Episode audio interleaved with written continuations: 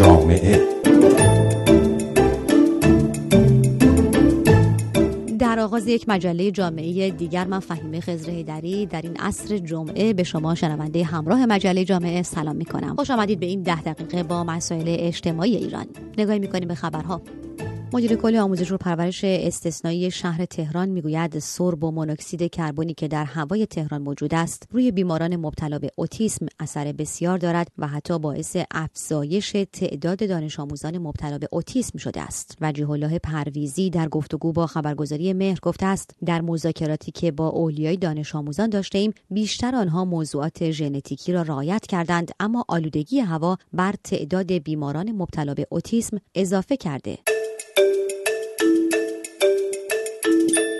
عاقبت بازی سنتی ایرانی چوگان به نام کشور آذربایجان به ثبت جهانی رسید. هشتمین اجلاس سالانه کمیته میراث ناملموس سازمان یونسکو در پایتخت جمهوری آذربایجان از روز 11 آذر ماه با حضور 600 نماینده از 95 کشور جهان در حال برگزاری است و از ایران هم تعدادی از مسئولان میراث فرهنگی کشور در این اجلاس شرکت دارند. پیشتر متولیان میراث فرهنگی ایران اعتراض خود را به احتمال ثبت چوگان به نام همسایه آذری به یونسکو ارسال کرده بودند.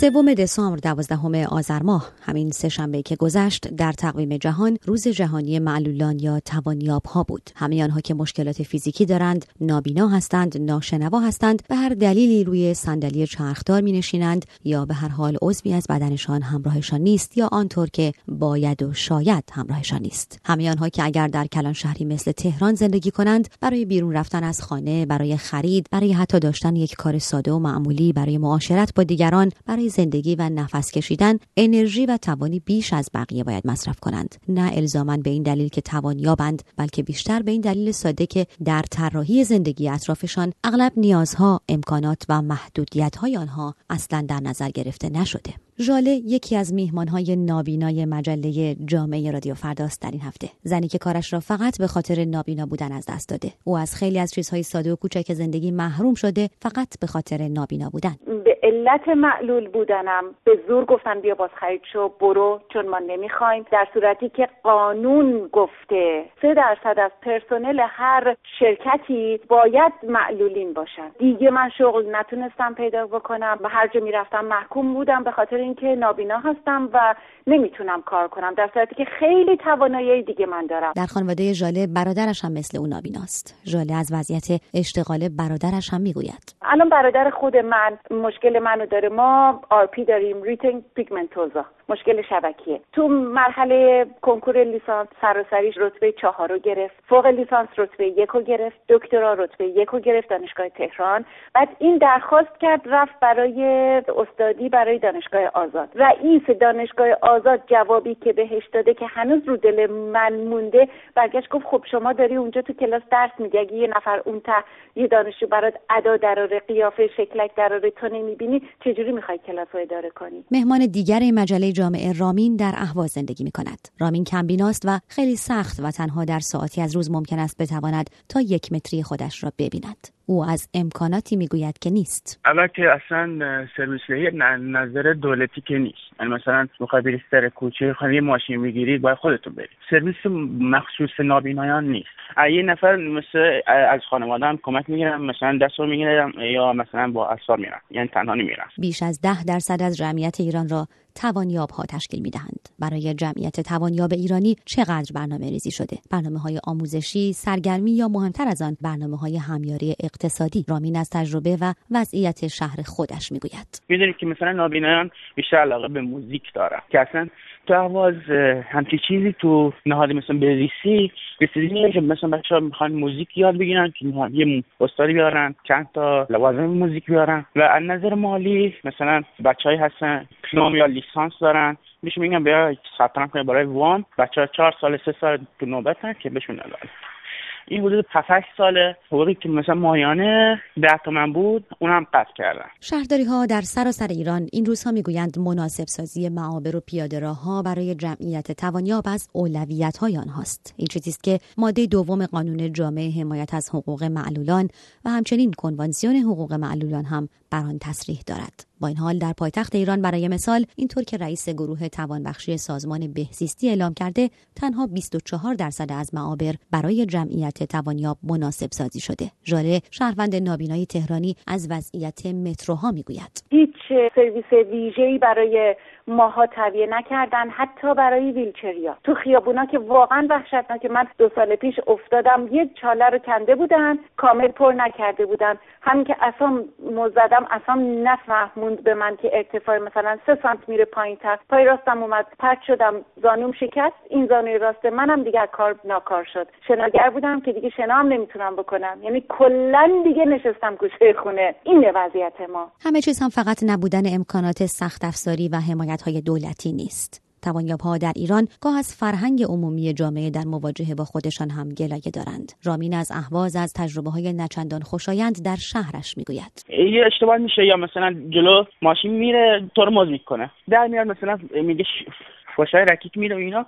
مثلا من خودم خودم یه بار صبح که رفتم بیرون تنهایی بودم. یه اشتباه شد داخل سرویس گفت فوش داد گفت این کارو نکنی چرا این کار می‌کنی؟ گفتم من نمی‌بینم. بعدم باور نکرد. وقتی مثلا شما ببینن راه میرو اینا فکر کن دروغ میگه اما شرایط آنها که نابینا هستند یا هر نقص عضوی دارند تابعی است از شرایط عمومی هر جامعه. جغرافیا همه جا با شما هست. جغرافیا خیلی چیزها را در زندگی هر روزه شما تعیین می کند از جمله معنای توانایی یا ناتوانیتان را. ژاله هم چیزهایی شنیده از امکاناتی که در کشورهای پیشرفته یا حتی نیمه پیشرفته به جمعیت توانیاب داده می شود الان یکی از دوستای من هلند میگه اونجا مثلا آژانس برای نابینا 50 درصده خدمتکار میاد خونه تمیز می‌کنه رایگان. دکتر بخوای بری ایان یه ارگانی هست که این کارا رو انجام میده. تازه برای ایرانی که توی هلند ساکنه. فقط چون معلوله. از خودشونم نیست. بعد اینجا خودشون ماها رو ترد می‌کنن. برای پیگیری تاثیرات جغرافیا از ایران به نروژ می رویم جایی که سروین توانیابی که روی صندلی چرخدار می نشیند در آن زندگی می کند سروین شنیده های ژاله را در عمل تجربه کرده است. اینجا تاکسی به صورت کاملا رایگان یعنی فقط یه کارتای مخصوصیه مثل کارتای آبربانک که فقط اونو می‌کشم ولی از طرف دولت اون کارتا شارژ میشه.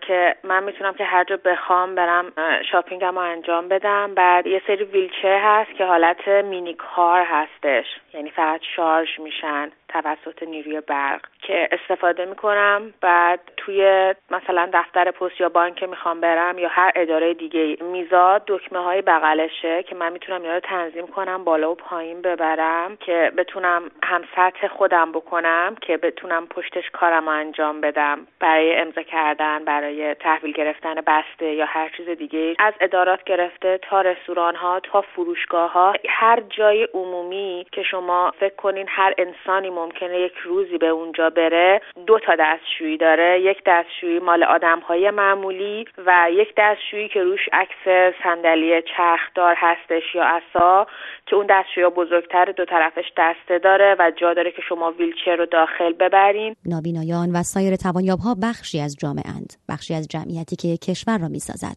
نقض حقوق شهروندی توانیاب ها در ایران در مواردی بسیار جزئی تر و روزمره تر هم قابل پیگیری است. مواردی به همین سادگی و پیش پا افتادگی که ژاله از تهران می‌گوید. من خودم بخوام برم یه فروشگاه بزرگ خرید کنم. اصلا امکانش برای من نیست. یا باید یکی بیاد کمکم کنه یا خودم از یکی درخواست کمک کنم. یک پرسنلی نیست که لاقل بیاد از سر پله مترو موظف باشه منو بگیره بیاد ببره سوار مترو بکنه.